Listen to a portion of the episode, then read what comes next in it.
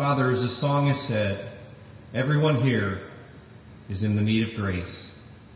And Father, we thank you so much for your Son, Jesus Christ, who is the door, who is the access to the grace of God.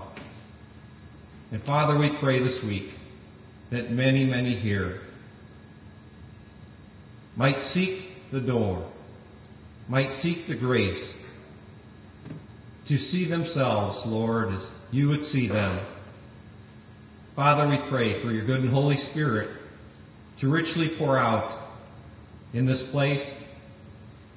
Father, there are many parents here who have unconverted children that are here and at home. Father, you are a great God. There's nothing that limits your great power except our lack of faith. And we pray, O oh Lord, this evening that you'd call many, that you'd encourage all of us who are thy children to look for grace, Father, to realize that there's nothing good of ourselves. Father, that the gift of God is eternal life through Jesus Christ. In our loving Lord's name we thank you. Amen.